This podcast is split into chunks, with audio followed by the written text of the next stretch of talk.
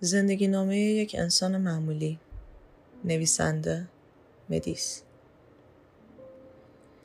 وقتی به عقب نگاه می‌کنم به آخرین جایی که می‌رسم فقط یک تصویر وجود داره. من نشستم روی صندلی کنار راننده.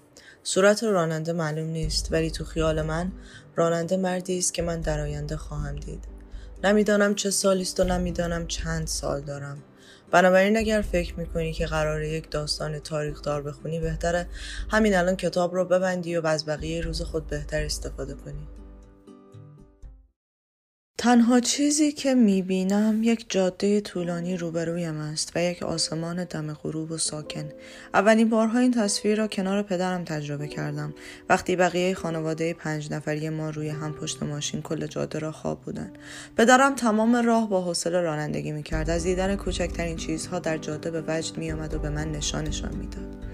وقتی همه خواب بودن گاهن کنار کاروانسراهای خرابه میان جاده ماشین را نگه می داشت و دوربین عکاسی قدیمیش را به من می‌داد تا از خرابه ها عکاسی کنم.